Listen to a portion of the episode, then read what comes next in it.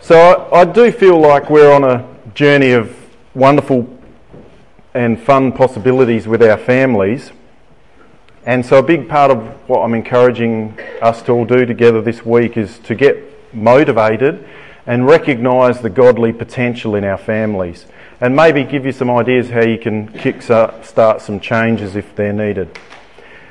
And so, yesterday we looked at training along the way and encouraging the opposite virtue. So, if your child has trouble with selfishness, to look out and praise thoughtfulness. And we're going to finish the process tomorrow uh, of parenting, but today I, I want to change a little bit in this session and just to highlight how important the work that we're doing is and how serious it is. So I'd like you to think of your family as a project together, as husband and wife or perhaps it's your project. What, what is your shared vision for your family? And while we're away from family life, you know, perhaps it's a good time to think about what influences are on your family. You know, are they good influences or bad influences? So there's a sort of a, a, a sheet there in the beginning of today's session that you can think about that. And if there are some bad influences that you think might be on your family, you know, how are you going to counteract or replace them? And um, there's um, uh, some examples of influences that might be on our family. But I want to spend time this morning thinking about the two families that were mentioned in our reading as it was in the days of Noah and Lot. Two families at the end times of their era. And it's like we're living in a, a homologation of their age, aren't we? An era when the sin of Lot is combined on a flag with the sign of Noah. So every time you think of it, see a rainbow flag, you can think that we are like what a sign that God gave us that we would be in the time of Noah and Lot. And you can actually explain it to your children, you know, where that flag means that we're at the time of Noah and Lot, which means Jesus is nearly here. However, this morning, I want you to think about the lessons we can learn from their families because, as you know, husband and wife, we've gen- got generally some ideas about each other's point of view as husband and wife, but do we have shared goals for our family?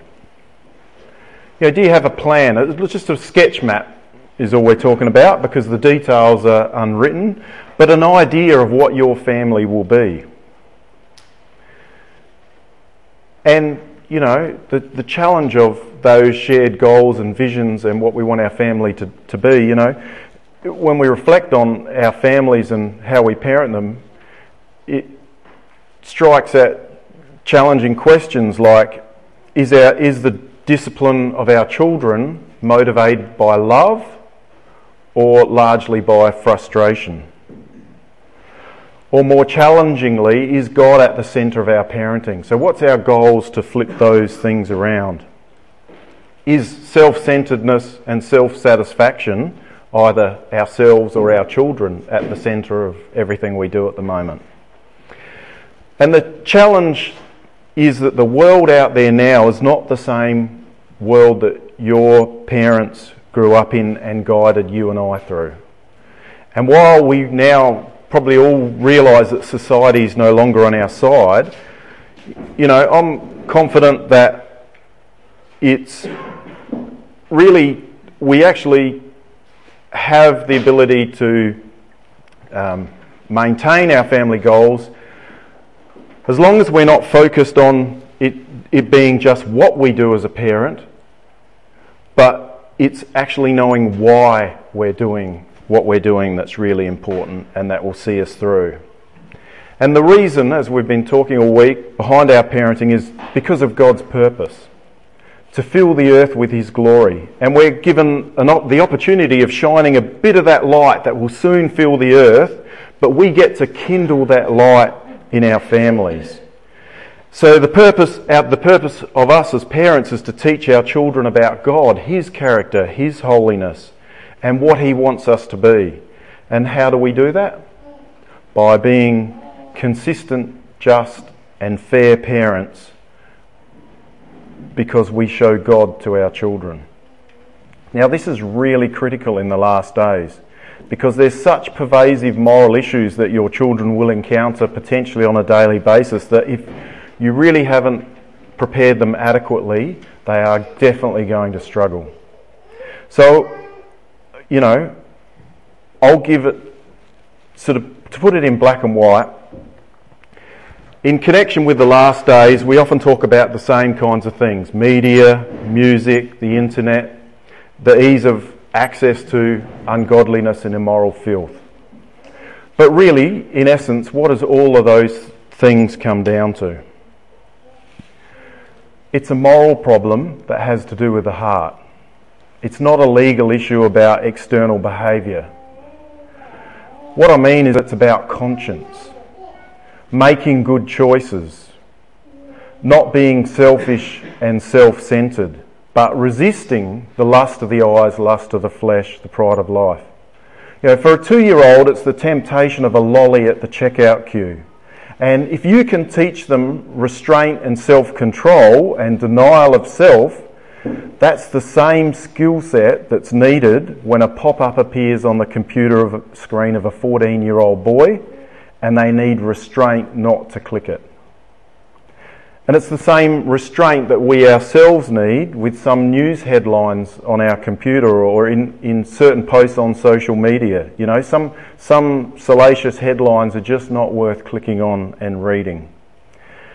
And just like we have an abundance of junk food paraded before us in attractive and convenient packaging, yet we strive to teach our children healthy eating habits, so too we need to teach our children healthy moral habits for their spiritual health. And we've seen that the challenging of parenting is not just about teaching our children, but it's a learning and development process for our characters as well. And that's probably the hardest thing about parenting. We're learning to be like God as a, uh, our Father at the same time we're teaching our children. And, you know, think about learning to be like God. Remember the last day, probably don't have to think back too far. Remember the last day when you'd run out of patience with your kids? Well, that's a day you learnt to be like God because after he's run out of patience, what comes next in God's character? Firstly, he's compassionate, then he's gracious, and then after he's run out of that, then he's slow to anger and what happens when he's run out of patience and his patience is exhausted? Exhausted. After that is abundant loving kindness. And we see the long suffering qualities of God in the times of Noah and Lot when where the patience of God waited. So we need to learn these godly qualities. And that's why God gave us these children. So never forget that. That we parent for God, not for our whims and convenience. And you know, there's seven positive virtues there and one negative one in the next verse.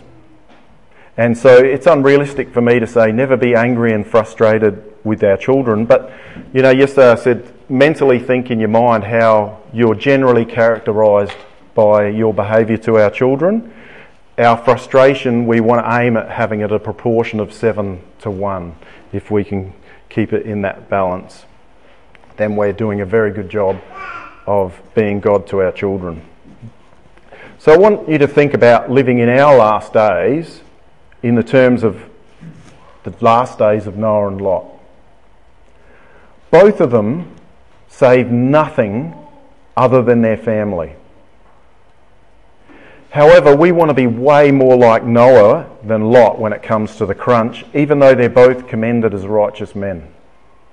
So, you know, what can we think um, um, that we can extrapolate about these two families, what they did or didn't get right in their families before it was too late? Any ideas? Just quickly. Have to call out quick. Not got much time. Communication. Yep. So Noah was preaching. He was active. Noah's family worked with him on the ark. Yeah, they had a family project. Excellent. Yep. Family choices, you know, they chose to go where they went, live where they lived. Yeah. And it's not just their family choices of where they live, but also their marriages. I mean, the choices that Noah's children made in marriage were starkly different to Lot's. Yep. That's a good list. Let's. Um, so, um, I, I mean, I think I'll pick up on the point that Noah preached. It seems obvious he taught his children the truth. Um, and then, therefore, that's why his children seem to be, from Scripture, seem to be married in the truth. And they had a family project where they built the ark, they stayed in the ark. The other one is obedience. Remember, obedience is our family characteristic of God. Like, that's why he chose Abraham because he was obedient. So, Noah and his family and his children showed absolute obedience. Everything God said, they, they followed. And there is a record of Noah communicating with God and praying to God. So in the end, the entire family's saved. Whereas Lot, he's a classic drifter. He drifted into so- Sodom and his family just kept drifting. He vexed his righteous soul daily, we're told, but it's only his soul that got vexed. There's no record of him actually communicating his vexation out loud or explaining the principles by which he was frustrated to his children. So internally, um, he was doing, had right thinking, like knew the right principles, but there's no record of him sharing them. And we know that because his wife's heart was in the city. And his daughters, I mean, there's just a whole question mark over that whole thing. It's just um, crazy how lost his daughters were uh, in that whole situation. And where's the record of Lot's prayers? Like we've got record of Noah praying, it's not really any record of Lot praying. And it's almost like a list of all ticks of what to do with Noah and all crosses of what not to do with Lot, isn't it? So let's start with the obvious Lot drifting into Sodom. He, he, you know, he, it started when he was in the plain with his tent towards Sodom, we see there in Genesis 13. Um, well, he chose the, sort, the valley of um, the, the Jordan Valley, and he pitched his tent towards Sodom in verse 12 of Genesis 13. He ended up dwelling in Sodom, and then he's in the gate of Sodom, actually, like as a ruler or administrator, even though he hated what was going on there. And you know, there's many ways that we can be the same when we just drift into unhelpful habits in our life. So, first thing I'm going to deal with is the media because it's such a big part of our age. And first thing is screen time. And you know, I work in IT, but I read the research and the facts are in. They've been in for years.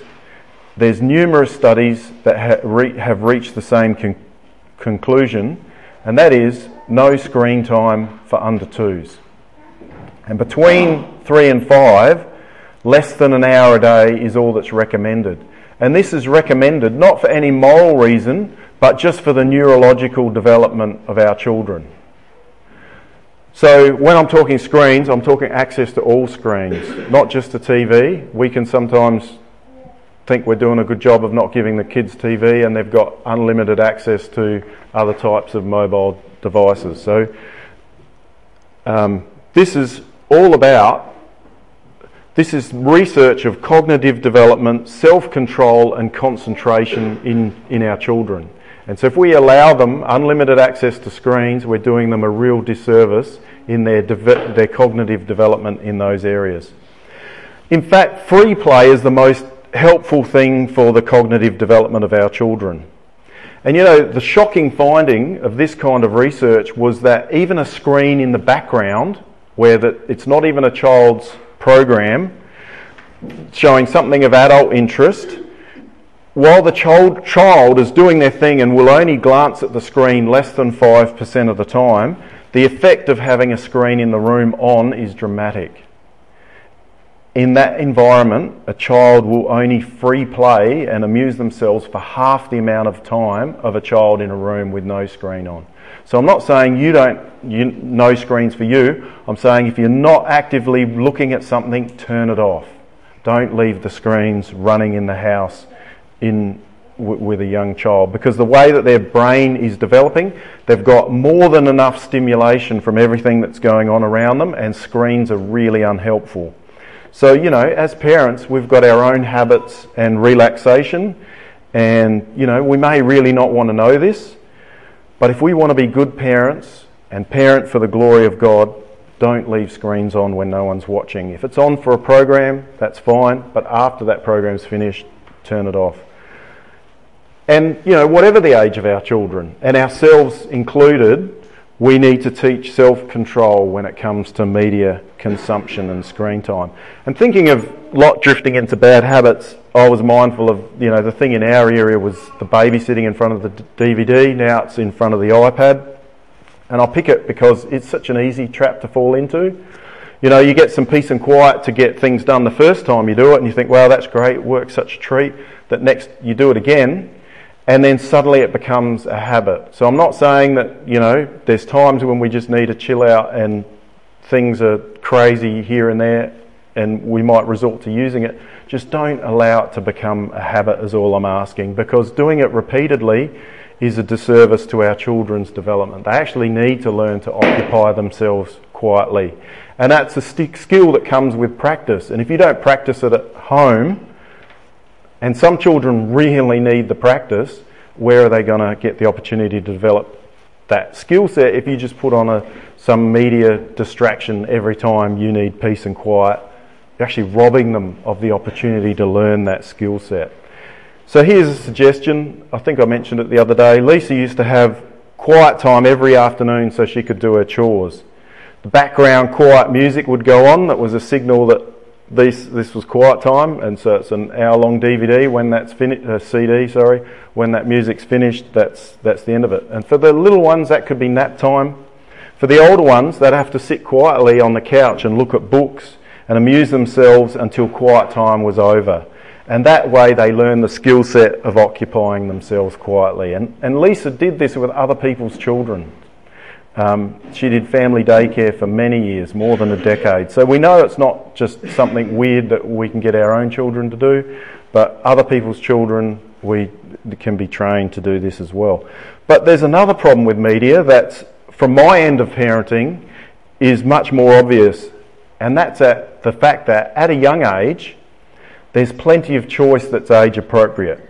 I mean, I know play school's sort of gone off the off the radar in terms of their social agenda. But you know, there's Thomas, Spot, Blues Clues, Veggie Tales, you know, Dora the Explorer. So there's all this really um, um, great material for a young child.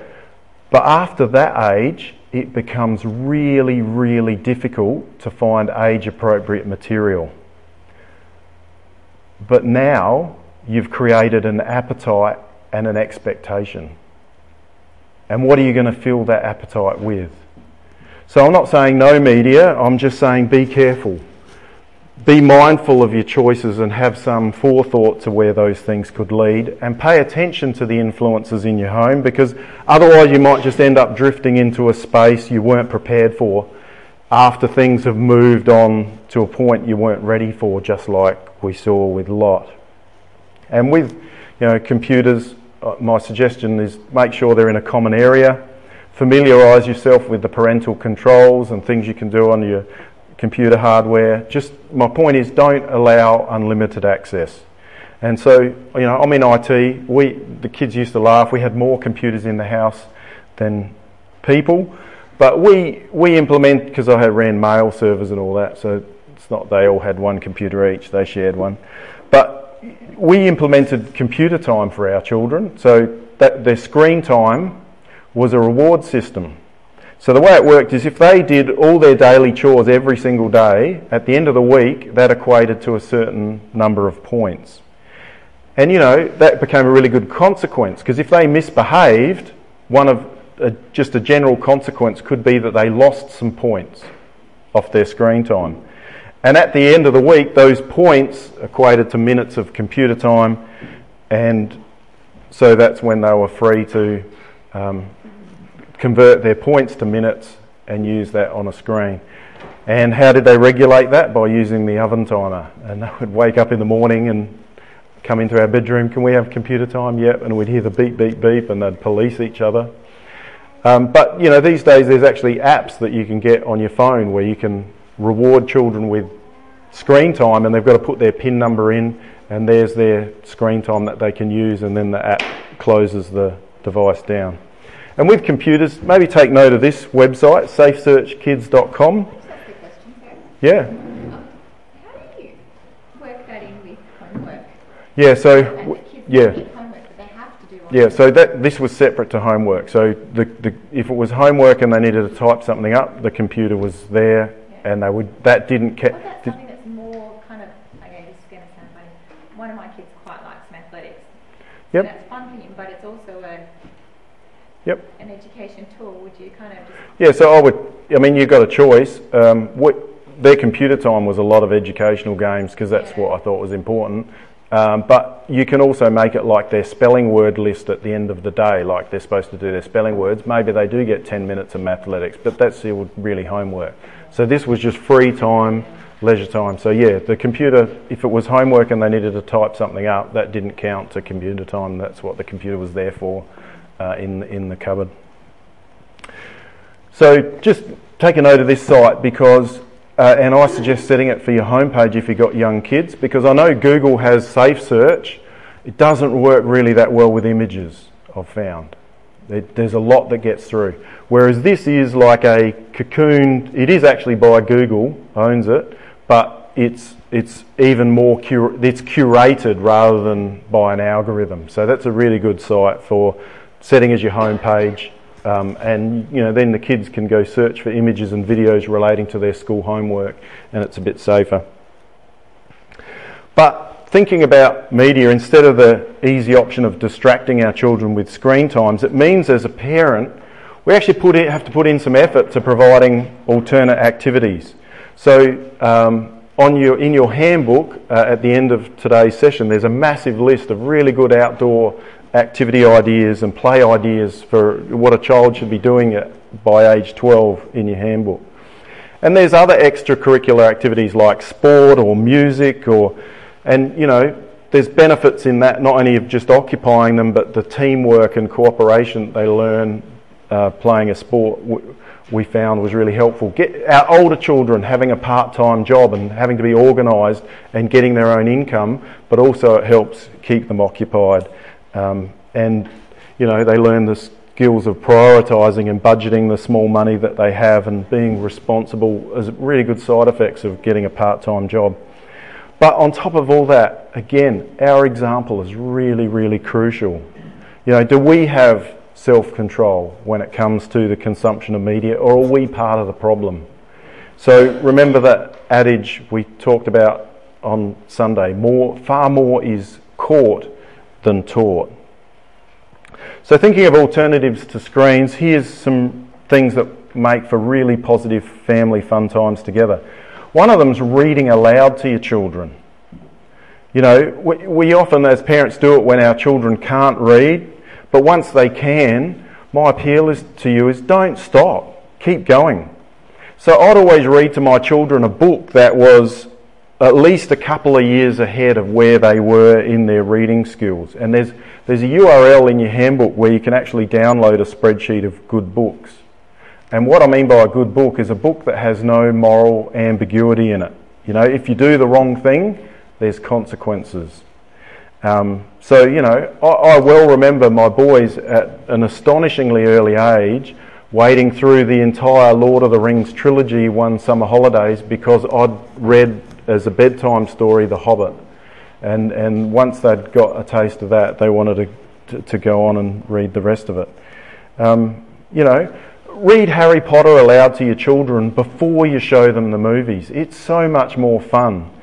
And not only are you developing their imagination, their cognition and vo- vocabulary, you're actually demonstrating the importance of time together.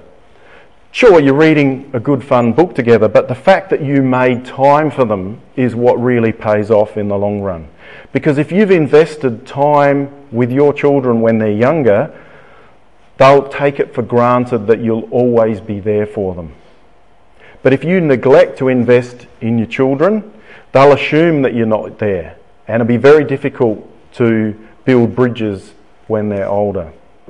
The other really good alternative is games. I mean, we've invested heavily in the games cupboard as our groom, uh, as our children grew older, and we'd play games sort of one Friday night a month.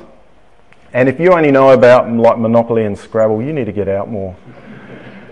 Um, there's heaps of fun games released in the last decade. Um, some of our family favourites: Code Names, Carcassonne, Ticket to Ride, Telestrations, Settlers of Catan. And so, if those names mean nothing to you, you need to get educated. There's games are a really good fun alternative to TV and screens. It's great for the family. And then they want to invite other families around to battle them in code names or something. It's really good.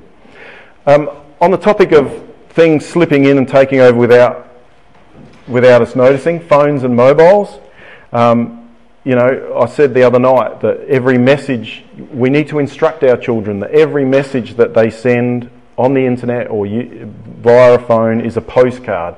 It can be shared with other people by the person receiving it. You've got no control over what they do with it. So, um, and as a fam, you one of our family rules was any messages they sent could be read by their parents.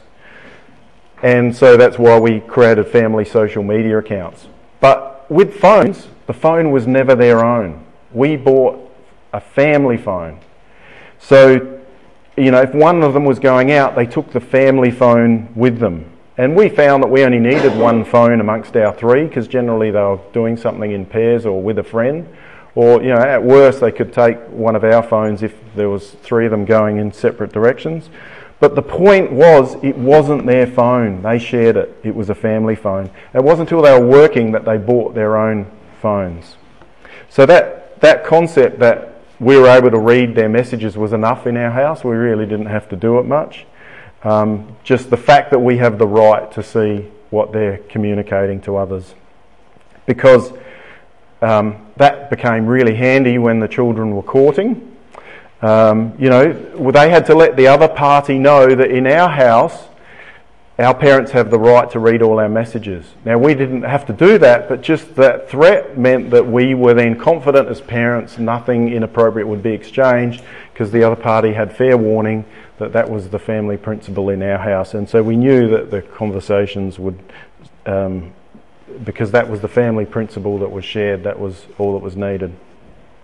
Okay, so We've looked at the drifting. We can all recognise the trap there. The second thing I want to talk about is Lot's wife. Remember Lot's wife, we're told. Um, the tragedy there is that um, I think it, that's really what the. Um, what's the next verse? Has someone got that open? It says, Remember Lot's wife, and then. Yeah, it's about whoever seeks to save their life will lose it. So it's like she sought her own personal life, really wasn't invested in the family. She was out doing her own. She was, you know, the, the message of society today is, you know, women have their own life. And we looked on Sunday that the, the, the role of a mother is, is a work of salvation. It's one of the highest praised things from God. So remember Lot's wife. Don't try to live your, your, your own life.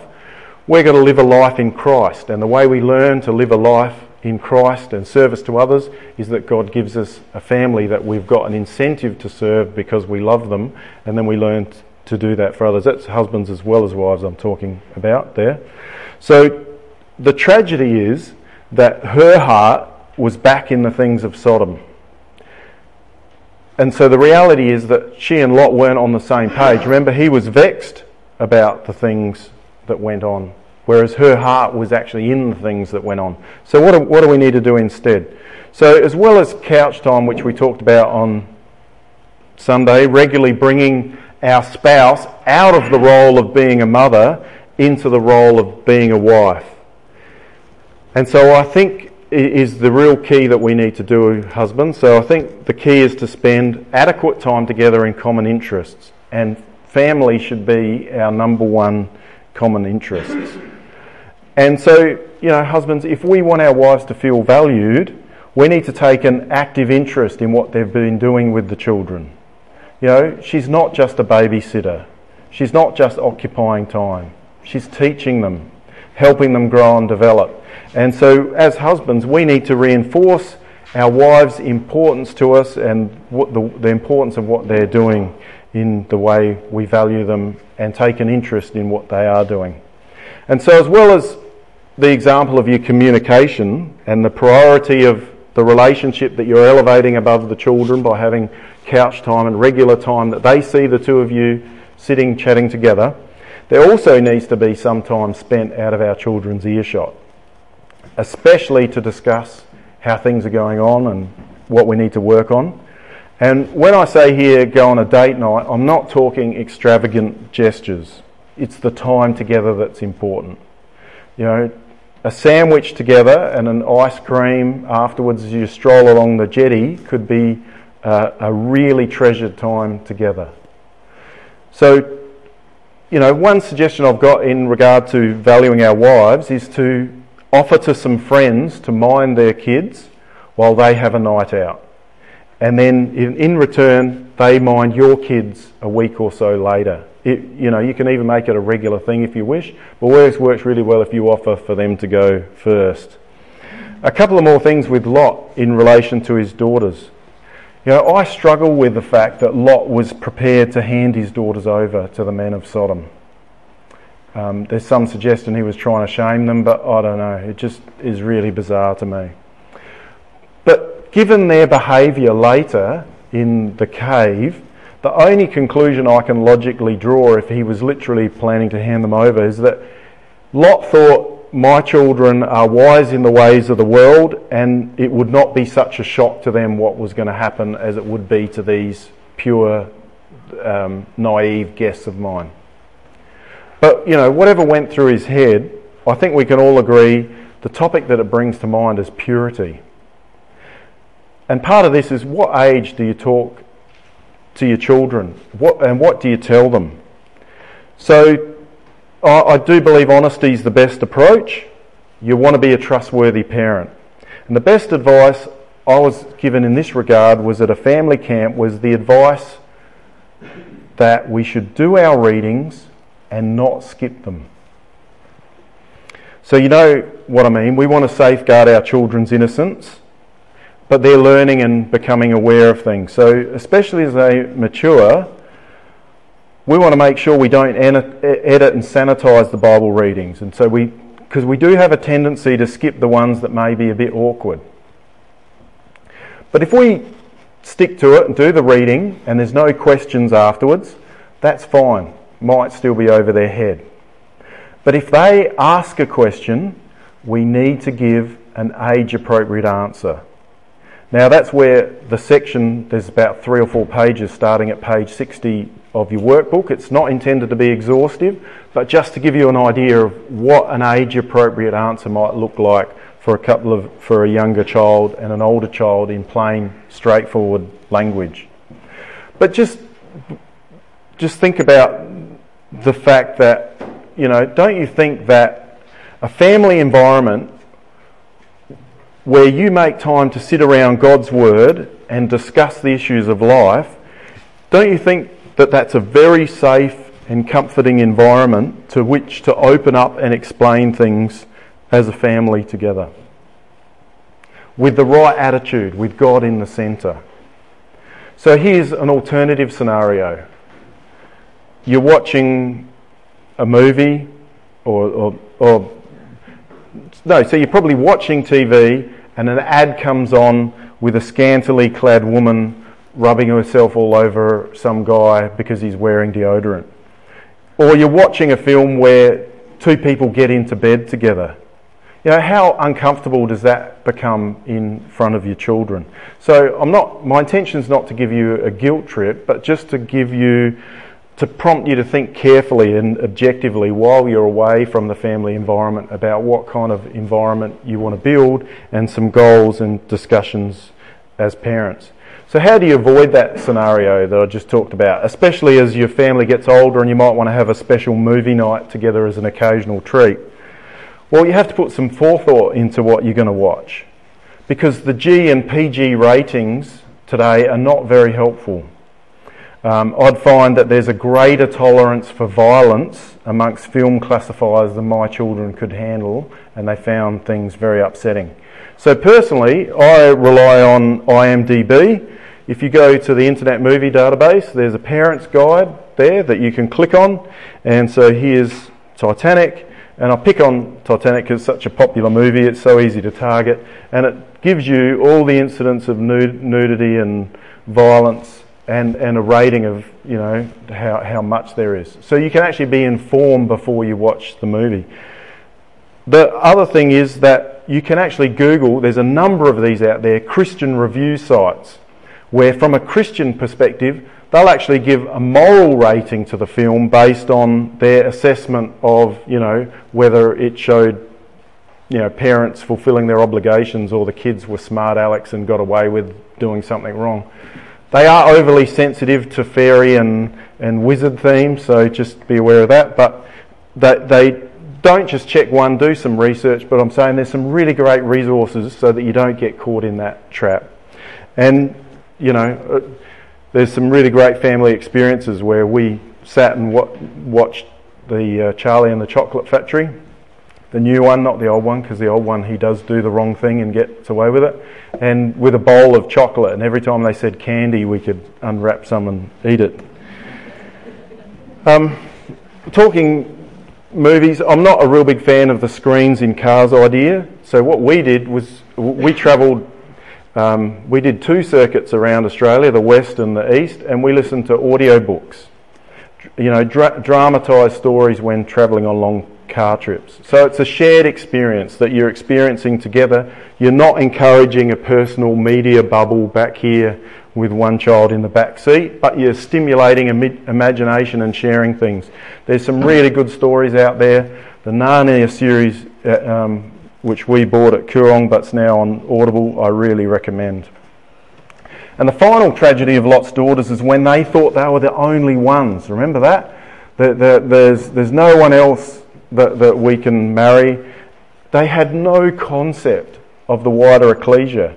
And the tragedy is that is, as we heard the other morning, on the opposite side of the valley, who was there? Abraham. And we're told in the record that he had 318 trained servants. And if you look at that word trained in Scripture, in Hebrew, it's not trained in war, it's actually trained in the Scripture, like they've been educated or taught. So there's an ecclesia of 318 standing up on the other side of the valley, and they, these girls thought they were the only one, there was no one else. So that's why ecclesial activities, why Bible schools like this are so important even visiting other ecclesias when we go on holiday. Sorry, I didn't have a photo of your campsite, so I used that one. Um, you know, try and look up Christadelphians in the places that we visit so our children have a concept of the wider community.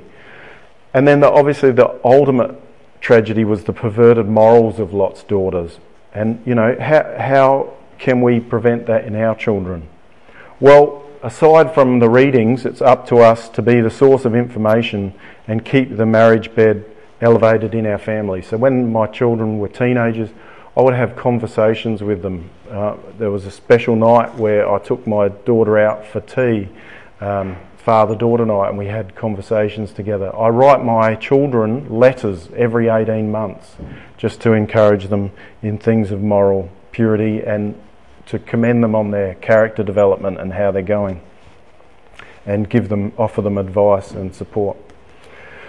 But as well as no wider appreciation, Lot's daughters had no moral conscience. In fact, they had perverted reasoning to end up sleeping with their father, didn't they? So we've, we've already covered the influences of media, yet here's another warning of why to take care. You know, what kind of family environment are you building?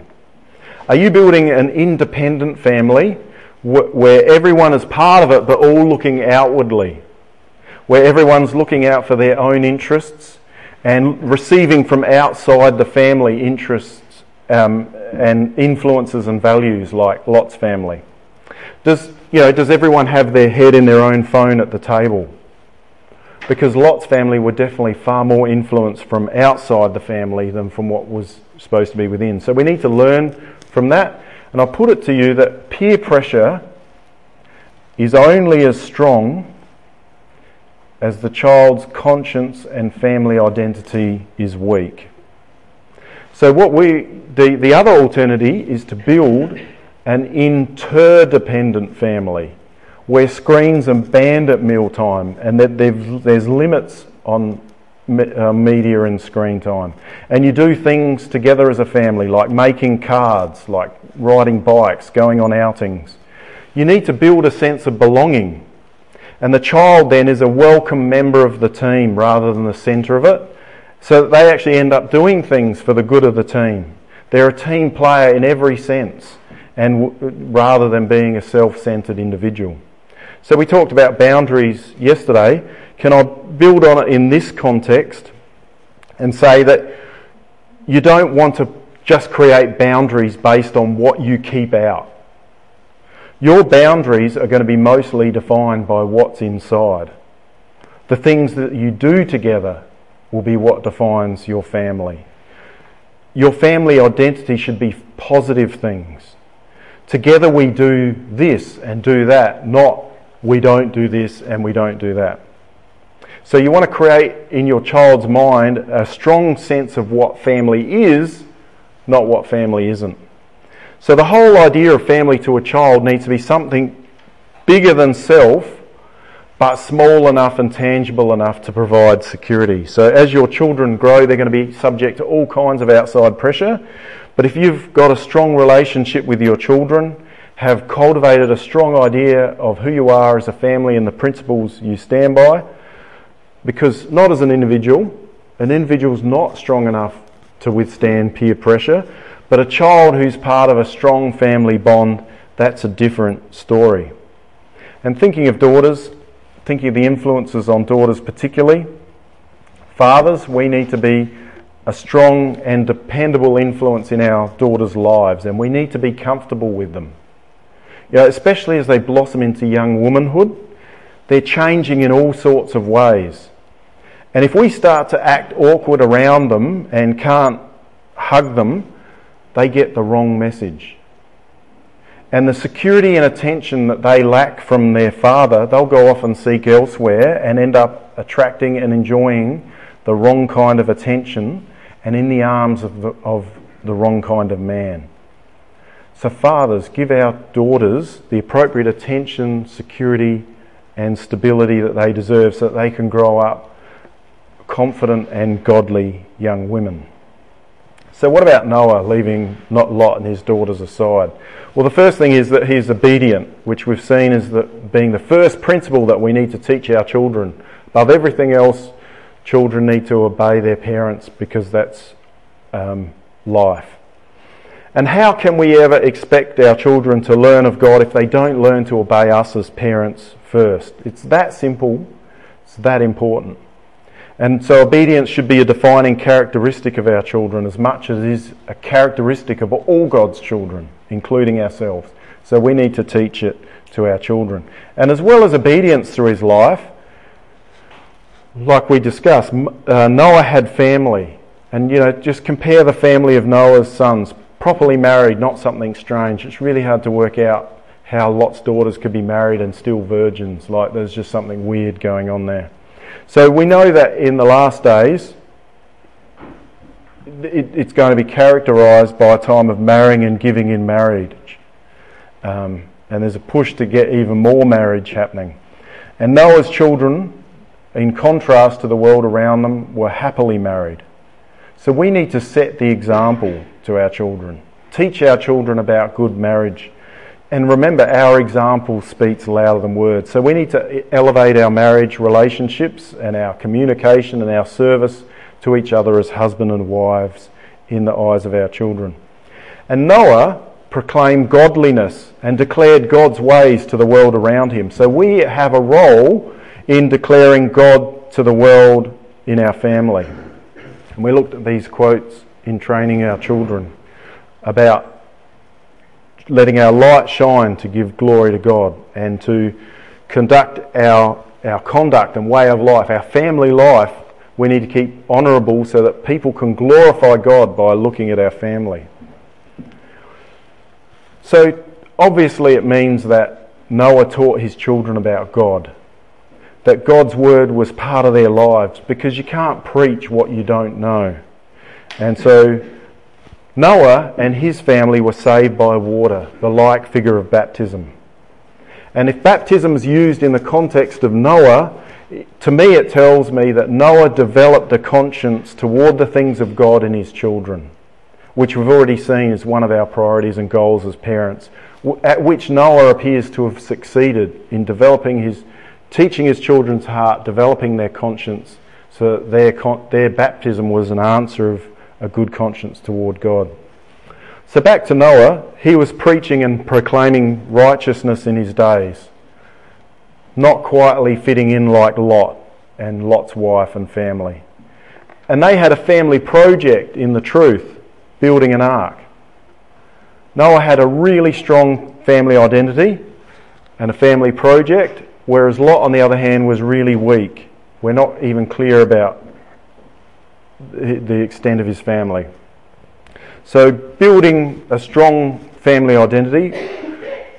What's your family project? What's your equivalent of building an ark together?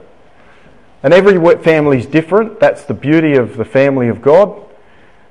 There's not one project for all of us, and there's lots of projects to go round. So, as part of your family goals together, perhaps it's time to consider your prayerfully consider your family project.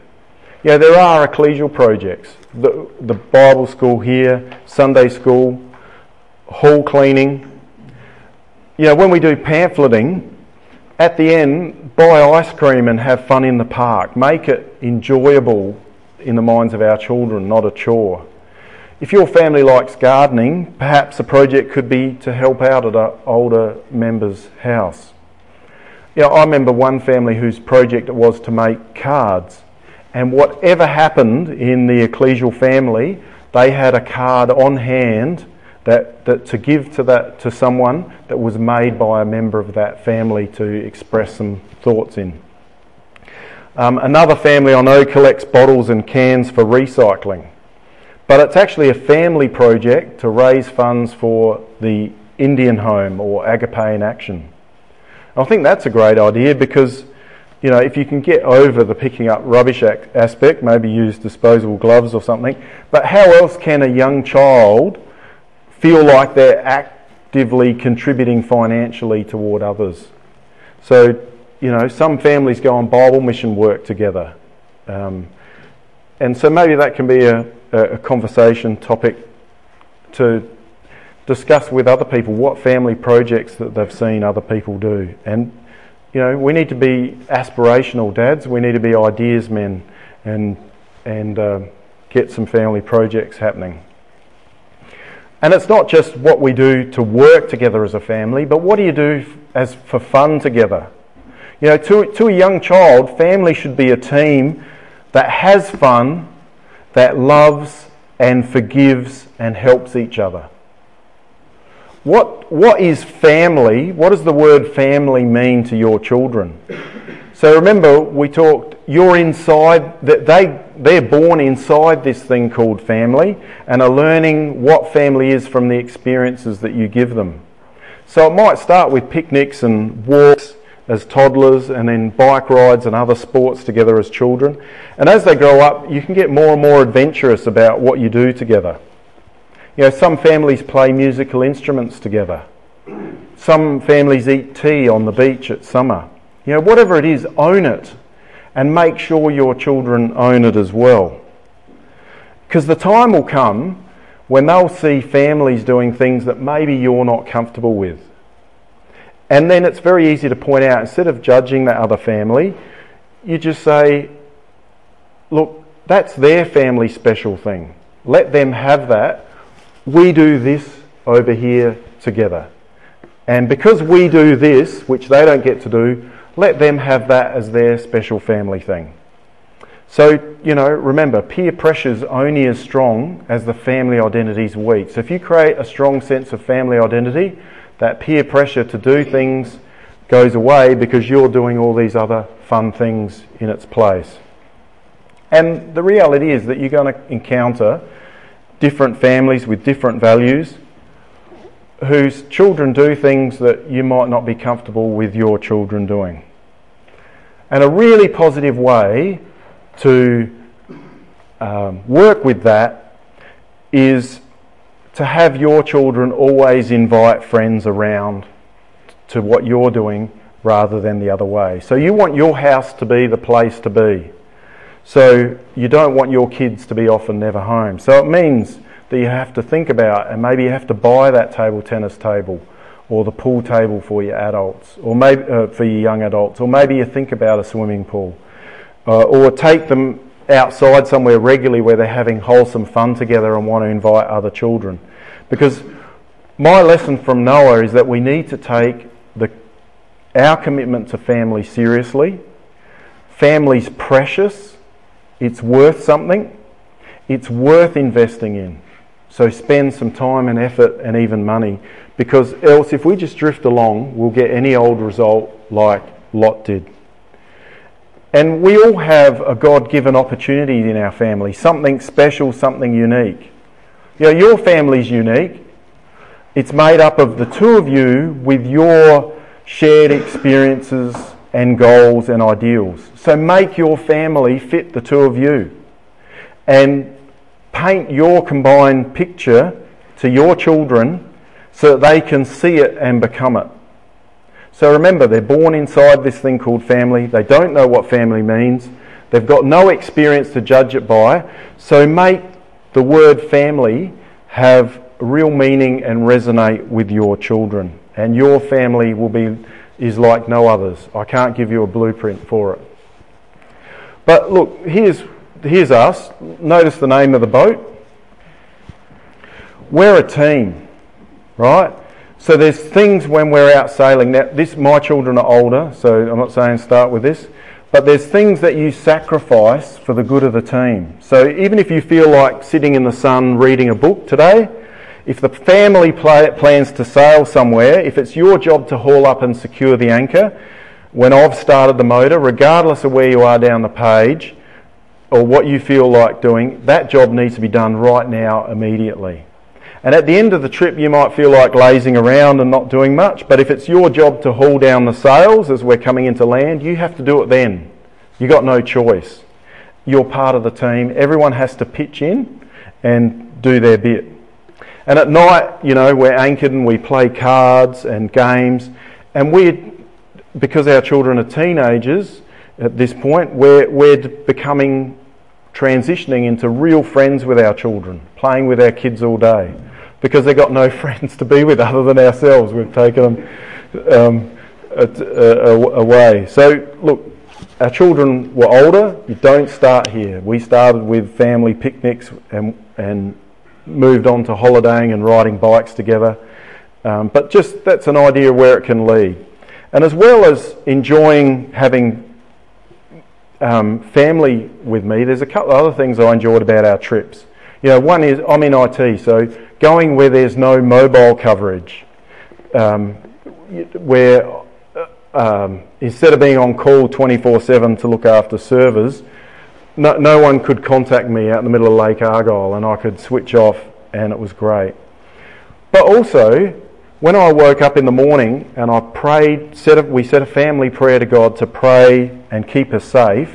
When you're out on the ocean with no RAA really to call, or no insurance or airbags or seat belts, even just our life jackets that they had to wear, but you know, you get what I mean. You, you're totally at the mercy of the elements. When you pray to God to keep you safe, you 100% mean it. And I re- that really was encouraging to me about how much I, I think we get away from how much we rely on God. Like back in the day, if you're a farmer in Israel, you'd rely on God for the weather at the right time. And we're so removed from that, I just found a really good connection to God. So those fun times demonstrate the value of family. So if we, as parents, value our family, invest in games together and fun times, holidays, and, fam- uh, and, and outings, our children will value our family and invest in it too. And that their chores and cooperation day to day are their contribution to family in response to seeing us put effort in family. So, family is something that they belong to and have ownership and investment in, then it's something that they can also add their contribution to. So, we found that if we created memorable moments, their investment day to day was far stronger and the day routine ran much easier. So I'll just point out that we never paid pocket money for their regular chores, like tidying their room, because we didn't want to rob them of that emotional investment and make it a mere transaction. Instead, you know, we had jobs that were a known value. Like if they washed my car, it was five dollars. If they vacuumed it as well, it was another five dollars.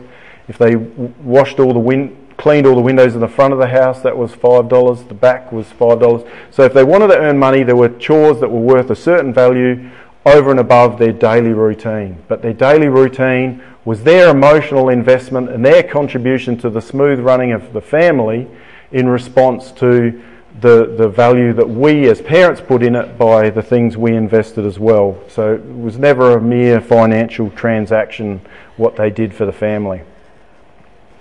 So the last thing I, I want to make, uh, point I want to make from Noah and Lot before we get on to our challenge for today is that our family cannot operate without one of the at- greatest attributes of God, and that's forgiveness. As children, as parents, we need to teach our children to apologise. And so there's lots of times where it may not go as well, and we can say, I'm sorry, we're working on that. But on balance, also, we need to cultivate an attitude of forgiveness in our children. You know, every day is a clean slate for us, and so we should be the same with our children. Never ever say, You always do that. We need to encourage change, not label our children we need to learn to let go of our frustrations and, as a godly parent, give a fresh chance that's encouraging, sorry, but has clear boundaries and expectations. So, you know, even though God's our example on the forgiving side, on the transgression side, a proper apology is more than an I'm sorry. It's a skill to have to go to your room and consider what you have done and how it might have affected others, and consider on your own that impact, and then come back and offer a suitable apology and ask for forgiveness. And again, the best teacher is our example. And so, in regard to a good example of healthy marriage, and um, asking forgiveness, Brother Bob Lloyd advise, advises us of four parts to a heartfelt apology to our spouse. I'm sorry. I was wrong. Please forgive me. I love you. So, if that's the example that we're setting for our children, then our children can learn to give a proper apology also. So, we've been talking all through the week about being like God, or holiness, really, has been the topic in parenting. Teaching obedience, instilling thankfulness, showing kindness to each other, demonstrating and teaching forgiveness and personal responsibility. You know, Paul warned Timothy that the last days would be the exact opposite of these characteristics. And I think this slide of 2 Timothy 3, we can see that's we can see today is the reality of the environment that Paul was warning Timothy about. We can see that mindset around us. Yet we want the exact opposite to be the characteristics in our children. And so if we do nothing and just drift along, that's how our children will end up because that's the environment they're in. Remember Lot's wife and family. So we are swimming against the flow with our families. So we want our families to be humble, to love God, to be grateful and thankful, which means we have to put more effort in. Because if we don't, if we stop swimming against the current, our families will drift along and that will be the result. So, picking up the idea of us being counterculture and bringing it back to, to Noah, think of this quote in Hebrews 11. By reverent fear, Noah saved his house by living counter to the world around him. His world being exactly as Paul described also. And because he stood apart with his family, his godly life in direct contrast to theirs, the people around him were without excuse. And so, by Noah's faithful and reverent example, the whole world was condemned. And we too should be condemning the list of what's in the world by our faithful examples. And so, while I'm talking about Hebrews 11, have you ever noticed that to those involved in this chapter here, in this list, none of them are attempting to do big things. They're just looking out for the best interest of their family. And yet God picks that up and labels it as faith and records it for us to see as an example. So we talked about Abraham before. He's one of the faithful in Hebrews 11 because he lived his life in the kingdom and dragged his family around in a tent. Noah, by faith, he built an ark to save his family. By faith, a Hebrew couple hid their baby son, part of their family. And that son, as a result of the faithful example of his parents, by faith, he delivered the entire family of Israel. By faith, Rahab saved her family. By faith, women received their family to life and more. So, being a giant of faith doesn't, isn't in the big things and spectacles and stuff out there, it's expressed in our families. So, um, there's a family identity exercise for you in the notes uh, for you to actually think about what you want to be uh, your family defined as. But what's my takeaways? So, hopefully, you've been getting some ideas of things to perhaps discuss as parents. My appeal is don't just drift along. Noah and Lot are both men of faith, both in Hebrews 11, but only one of them was able to leave a lasting legacy of faith in their family. And we want to be way more like Noah and less like Lot when it comes to our family identity. And so, as we see here, here in 2 Corinthians, God's purpose is to make all of us our sons and daughters. And He wishes to perfect holiness in all of us. So, we're commencing God's work that He's going to complete. Doesn't have to be perfect. But if we're alert and careful to influences and seek to promote holiness in our families, we're commencing God's work. So, our parent cha- challenge today that we're going to conclude on is seeing parenting as an act of faith. Remember, faith's about seeing the invisible. And parenting a godly family is about acting like a kingdom family now. So our actions, our attitudes, the things we do together should be able to fit right into life in God's kingdom. And so our children are a welcome member of our family team, just as we're an integral and welcome part of God's family team, as it were. But also, our family needs to be alive with works, like James encourages us, as a family that practically helps others, because faith without works is dead, remember? So, a family who looks, instead of looking outward for ways to help, looks outward for influence, is also dead. So, can I leave you this last bit of encouragement in faith? Yes, it is a scary world out there. But in faith, can we please see that God is watching over our families and working with us? He, they're His heritage, He's co parenting with us, He's a father to our children too. So, 2 Thessalonians 3 The Lord is faithful, who will establish all you as parents and keep you and your families from evil. And we've got confidence in the Lord touching you that you'll both do and will do the things which God commands you. And our prayer is that the Lord direct your hearts to the love of God and to the patient waiting of Christ.